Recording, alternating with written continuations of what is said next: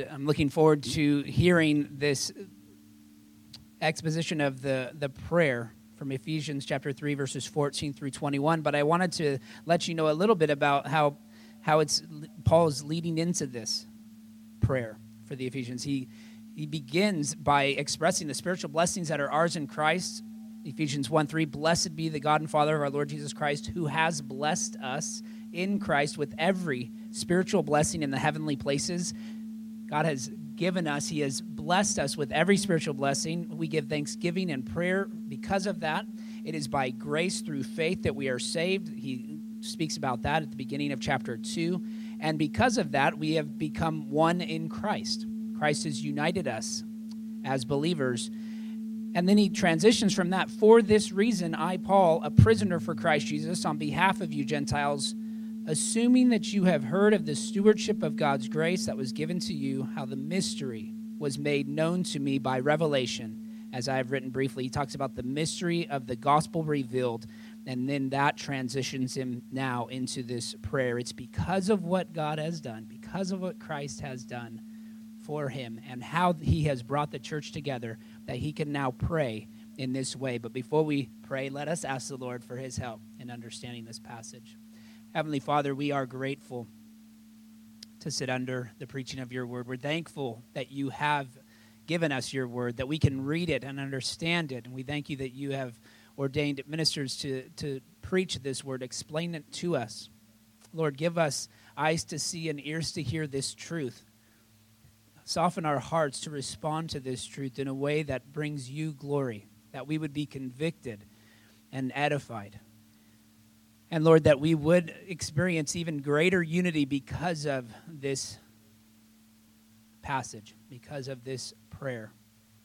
Lord, we ask that you would make this prayer our prayer, that we would join with Paul in praying these things for one another. It's in Christ's name we ask it. Amen. Read with me Ephesians chapter 3, verses 14 through 21. For this reason, I bow my knees before the Father, from whom every family in heaven and on earth is named, that according to the riches of his glory, he may grant you to be strengthened with power through his Spirit in your inner being, so that Christ may dwell in your hearts through faith, that you, being rooted and grounded in love, may have strength to comprehend with all the saints what is the breadth and length and height and depth, and to know the love of Christ that surpasses knowledge, that you may be filled with all the fullness of God, according to the power at work within us. To him be glory in the church and in Christ Jesus throughout all generations, forever and ever. Amen. Amen. Jack, would you bring us the word?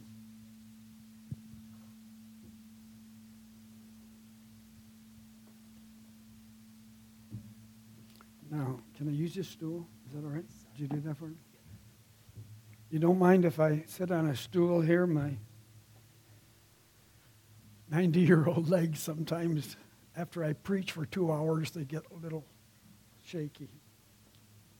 No, don't worry.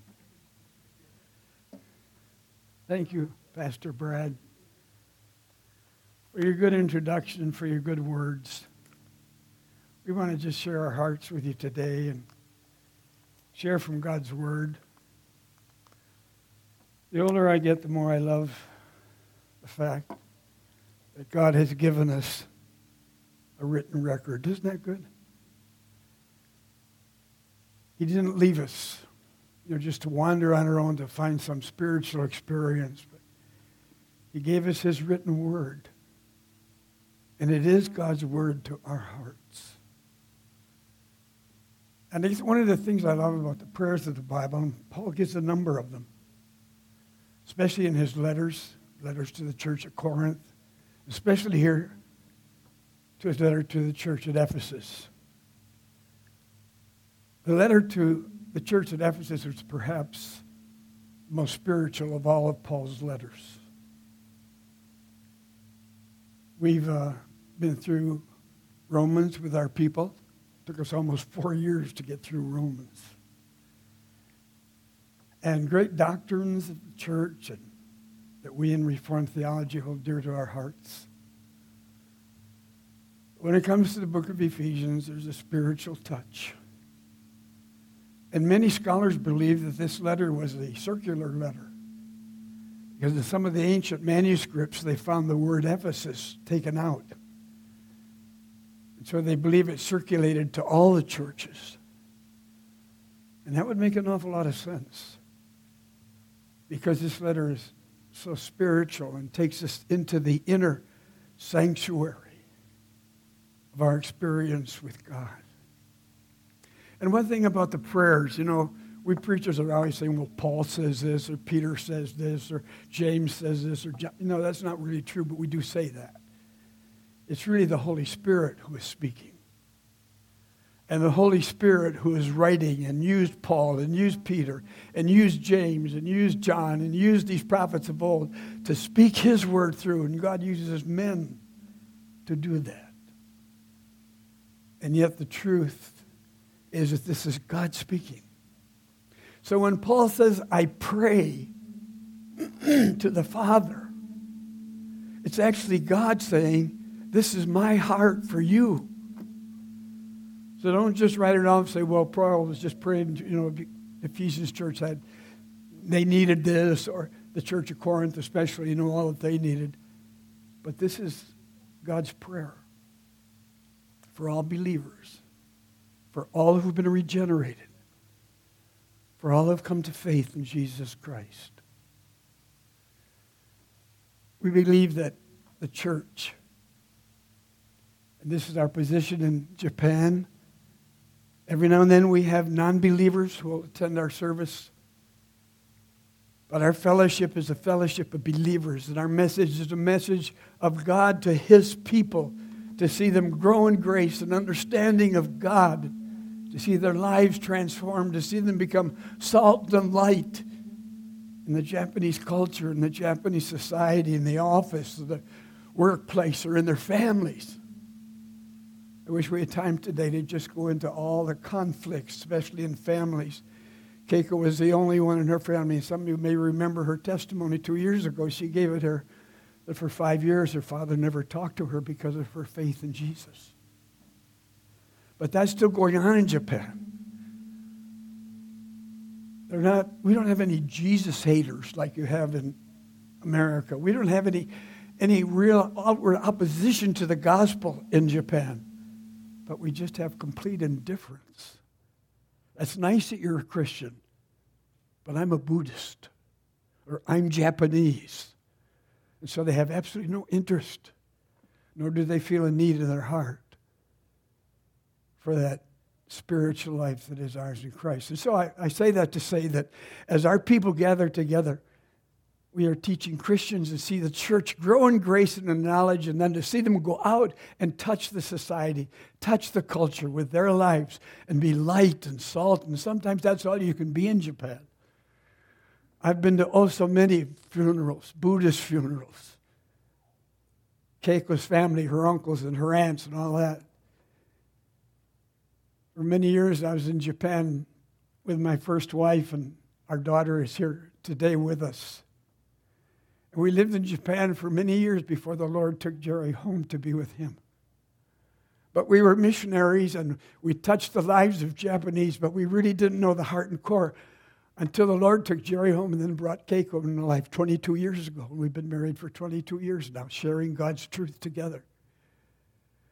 But I began to see and understand what Japanese family and how the depths of Buddhism have reached in Shintoism and Taoism and Confucianism. It wraps itself around the Japanese heart.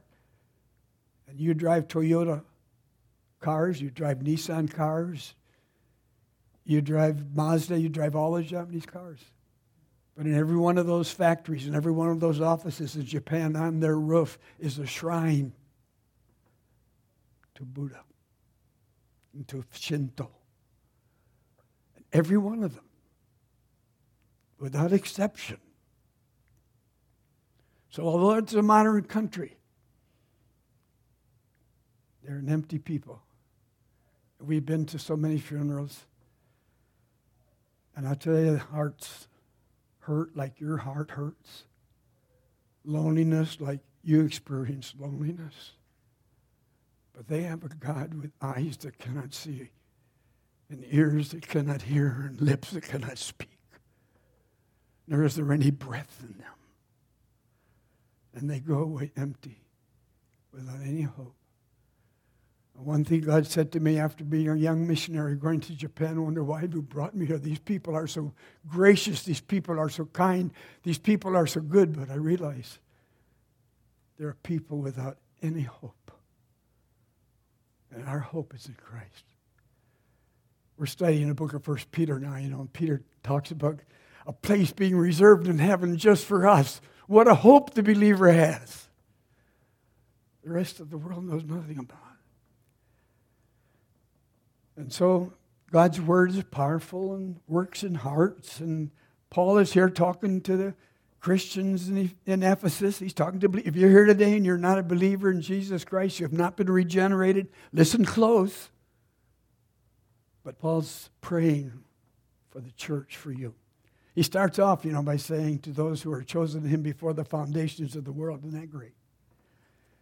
And Peter starts his letters by to the elect in Christ Jesus and now Paul says, I bow before the Father in heaven, after whom the whole the families of the world, of course, he means the, God's families. We all gather our, get our name from, from our loving Heavenly Father, and that's why Jesus said, when you pray, say, Our Father.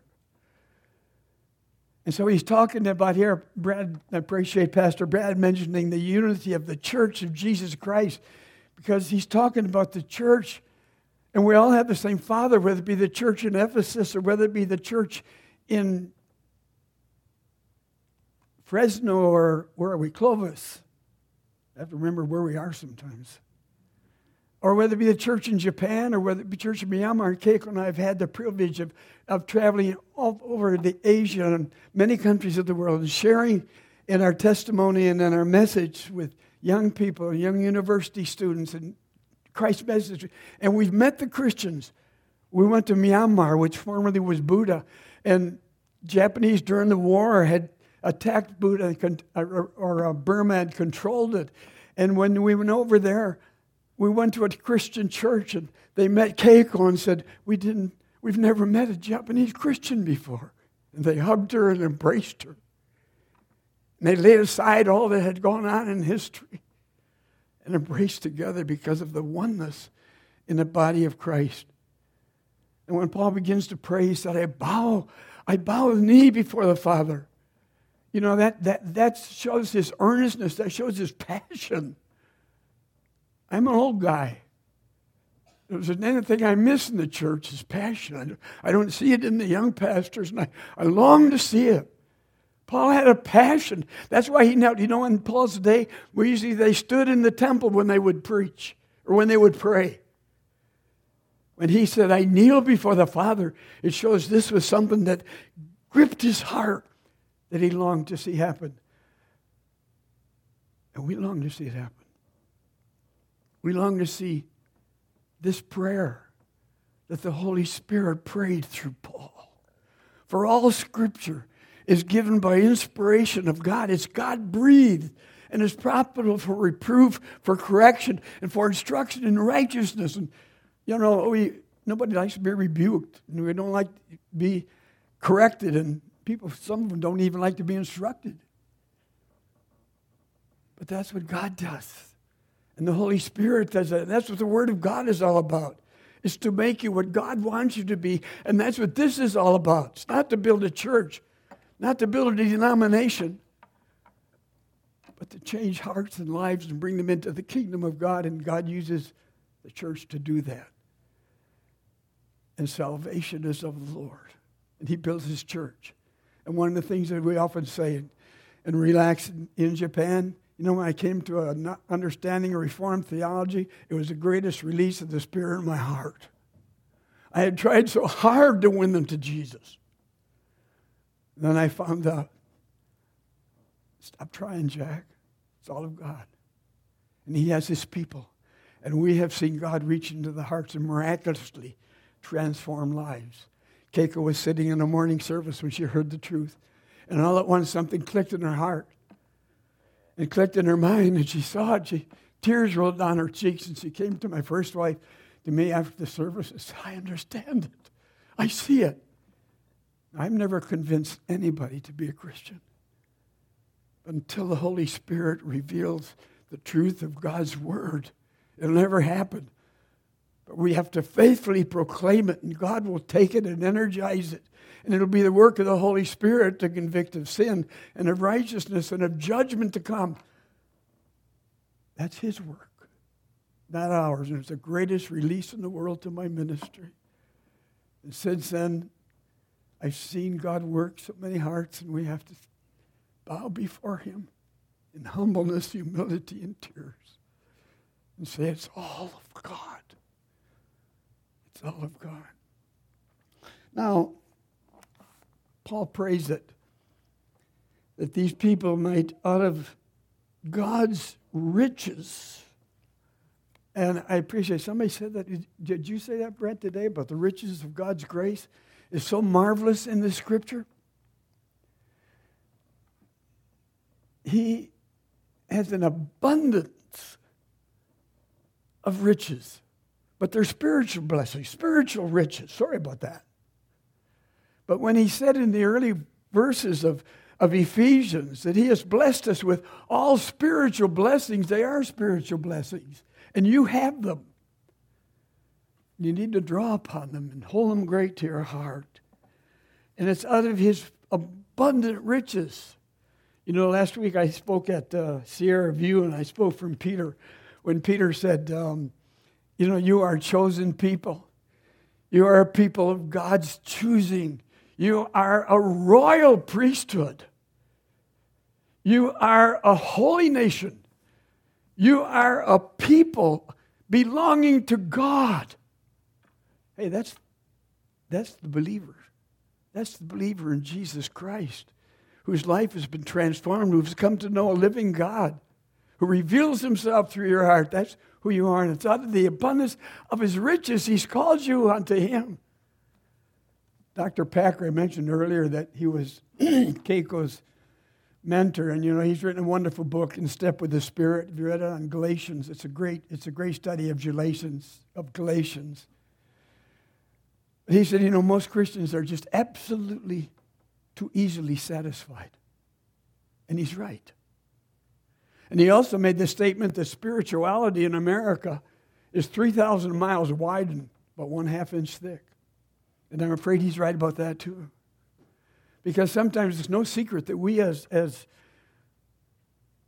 Reformed theology people, that we like to cross our T's and dot our I's, but we're weak on spirituality. And sometimes structure is more important to us than spirituality, and that cannot be. Not if you listen to Paul and the Holy Spirit's writings to the early church that are just as relevant to the church in Clovis as it was then. Out of his great riches, that he might transform your life. Now, get this, please. And that he might strengthen the inner being. That's what God's interested in. He's interested in your heart. We say it so glibly. Man looks on the outward appearance, but God looks at the heart. That's what God's interested in. And I think Pastor Brad would say that's what this is all about. It's all about a heart change that the Holy Spirit can bring about in your life. And sometimes we get all tangled up in how many elders and how many deacons and how we can do this. I know.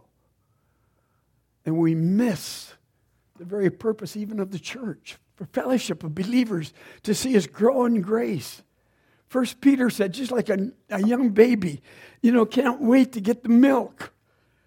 And as a new baby desires milk, the key word there is desire. So you desire the sincere milk of the word, that you may grow thereby. And it's not just for beginning Christians, it's for all Christians that we have a longing desire for the word of God because it goes into our hearts and helps us grow. And God's concerned about the inner person. And that's where your problems are. We struggle with ourselves. When Paul begins to talk about sanctification, I know you're studying that in Sunday school, but he begins to name those things that you are to get rid of in your life. He told First Peter says, rid yourself of all malice and anger and wrath and jealousy and all of these things. I, I'm a, I love sports, you know, and I love Nike's theme, logo, I guess you'd call it. Just do it. Isn't that good? Just do it. Rid yourself of these things through the power of the Holy Spirit in your life because God's interested in the inner person. You can come every Sunday. That's beautiful. But God wants to know that something's happening inside of you. That you're growing in grace and an understanding of the Lord Jesus. That you're more gracious and more loving. You're a better husband. You're a better wife. You know, what Japanese husbands tell their wives who come to Keiko's Bible class, keep going to Mrs. Marshall's Bible class because you're, you're my better wife when you do. Isn't that good? And that's what ought to happen in our homes. because God lives there. And that's what Paul said. He talks about Jesus living in your heart, that Christ might be at home in your heart. That's what he means, that Christ might dwell in your heart. And you say, Well, I'm a Christian. Of course he dwells in my heart. Well, you're right. Absolutely. But Paul's taking it up a notch. He's talking about dwelling in your heart to where he feels at home in your heart. He just loves being in your heart. Keiko and I um, live together. You're probably happy to know that. But Keiko's in the kitchen, you know, and she's, she's fixing yakisoba or whatever we have in Japan, you know, all those good dishes. And I'm in the front room and I'm watching my beloved Hanshin Tiger baseball team, you know. And, and uh, hey, I'm not talking to Keiko, but I'm conscious that Keiko's in my home and she's in my house and she loves me, and I love her. And that's what Paul's talking about. That Christ might dwell in your heart to the place where this week, tomorrow morning, 24 7, you possess the power of the Holy Spirit in your life through the very residence of Paul, of Jesus living in your heart, working through you, occupying every room, getting up in the morning saying, Good morning, Lord. Start singing a song instead of being grumpy. They asked the lady if she ever woke up grumpy, and she says, No, I let him sleep. But you know, you you can have the joy of the Lord in your heart. That's what Paul Paul's talking about you. He's talking about the inner man. He's talking about how you live. He's not talking about a church service. And he's not talking about some great charismatic experience that you might have. He's not even talking about five steps to spirituality. He's talking about a relationship between you and God. Isn't that good? You come here and get fed, get blessed. You got a great guy and a pastor, and you, you, you love this church. But you know, tomorrow morning, it ought to be just the same in your heart because that's your home. And in your heart, is a little throne where Jesus sits. I love to wake up in the morning and just say, Good morning, Jesus. Good morning, Lord. And, you know, sing a little song. I, I sing a lot. I drive Keiko crazy, I'm sure, because they sing so much. But uh, I was brought up in the church. My dad was a Baptist pastor. I was brought up in hymns, and I just can't get them out of my heart. And the Lord uses hymns like He uses the Scripture to bless me and to encourage me. And it, it's just His presence is there with me. And that's why I can tell you 90 years it gets better and better and gooder and gooder. Someone asked Billy Graham just before he passed away, they said, Billy, what would you do different? And he thought very carefully and he said, Well, I would pray more. Secondly, he said, I would meditate more. You know, we in Asia know a lot about meditating because they talk about meditating, but so does Psalm 1. Blessed is the man. And he meditates on the law of the Lord day and night. And in this law doth he meditate and does he rejoice. Learn to meditate. Get alone with God and experience his presence. This is all knowing God. That's the desire of the heart of the Holy Spirit in your heart, in your life. Every believer in Jesus. That Christ may be at your home, at, home in your heart, more and more. Rooted and grounded in love. Isn't that good? This is, you say, me? Yes, you. Rooted and grounded in love. You see, it's all about love. And I know, you know, we got doctrines and that's more important than love. Well, I don't know, but love was the motivating factor in everything that God did. In sending Jesus to the cross, that was motivated by love. Even sending Jesus to earth in the form of a little baby one day 2,000 years ago, being born through the Virgin Mary in the natural process of birth, but conceived of the Holy Spirit, that was all an act of love. And the songwriter had it right when he said, Oh, the love that drew salvation's plan. Oh, the grace that brought it down to man. It's all love. Read John's gospel. Three letters, all about love. And John gives us the most complete and the most brief definition of God when he says, God is love. And you know, some people are just difficult to even let God love them. You've got to just open yourself and say, God, love me, Lord. And meditate on Him and think about those things. We live in a city of, of probably four or five million people right around us. And we, have a, we live on a 29th floor. And I go out on that balcony, and all, all I see is rooftops and buildings all around us. But I look up at the sky. I have to because that's where I see the blue and I see the natural. And I talk to God and I meditate and I think. And he gets, just fills me sometimes so much. Learn to meditate, think about God. Now he prays that you might have power with all of the Lord's people to know the dimensions of God's love. You see, he wants us to know that. He wants you to know the width, the height, the depth. He wants you to know all about God's love and experience it in your heart. He says, I've been coming to church for years, but I don't know if I really experienced God's love. Well, that's where it all starts. It all started with God so loved the world that he gave his only begotten Son. And you open your heart to the love of God. The song wrote another song that wrote, Oh, the love of God states that if we could with ink the ocean fill. And were the skies of parchment made? Were every stalk on earth a quill and every man a scribe by trade? To write the love of God above would drain the ocean dry. Nor could the scroll contain the whole, though stretched from sky to sky. O love of God, how deep and pure, how measureless and strong. It shall forevermore endure. The saints and angels song. I hope you knew God's love, all the dimensions of God's love. Let Him love you. Some people have been hurt so bad. They've been hurt in church. They've been hurt with wrong doctrine. They've been hurt with people who have done wrong things to them. And they don't know how to let people love them, let alone God. But to open your heart and say, Thank you, Lord.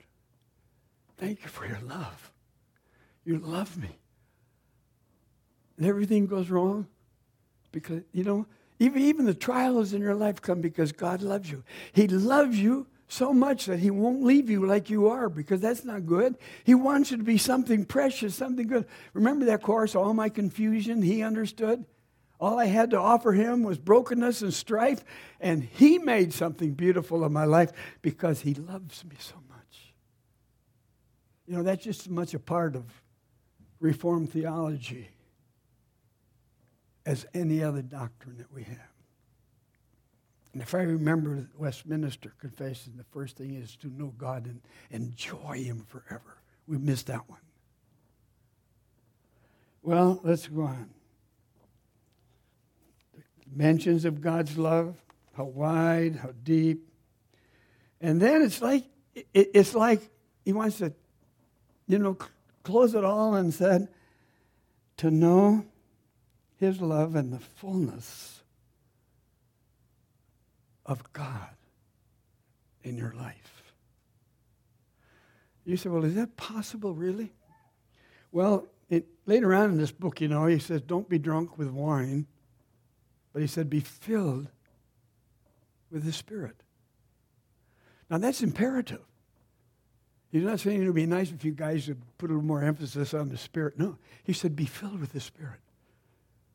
And what he meant by wine, don't be under the influence because that influences you, and then he, you know what happens. My brother was a rescue mission superintendent. My early years, I, I helped him, and I lived with alcoholics, and I know how wine can consume and change a person.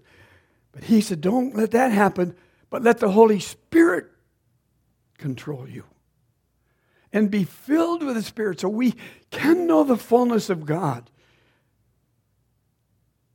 This is, this is a desire filled to the full with the fullness of God. So, well, Jack, those are good. You know, thank you for making those statements, but I don't know. I don't think that could ever happen to me. Well, you're right. But I want you to know how God the Holy Spirit closed this. Unto him who is able to do unceasingly abundant in your life what you could ever think or even imagine. He can do it. God can change you. God can transform your life. God can help you out of that hole you're in now. God can help you out of that situation. We're talking about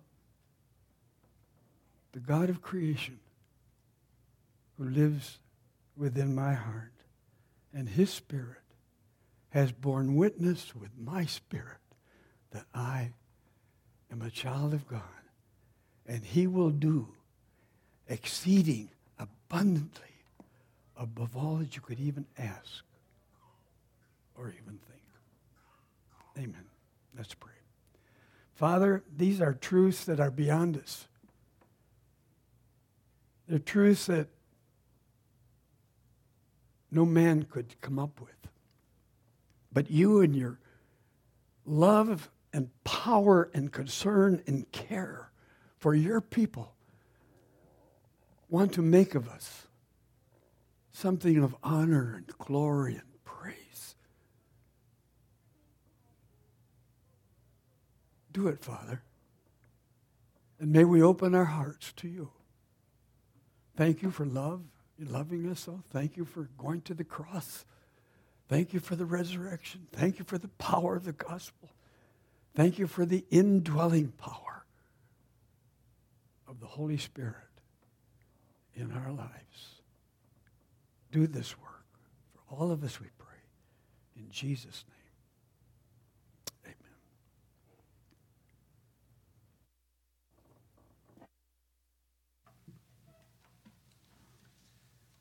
Thank you, Jack. I want to invite everyone to stand. Our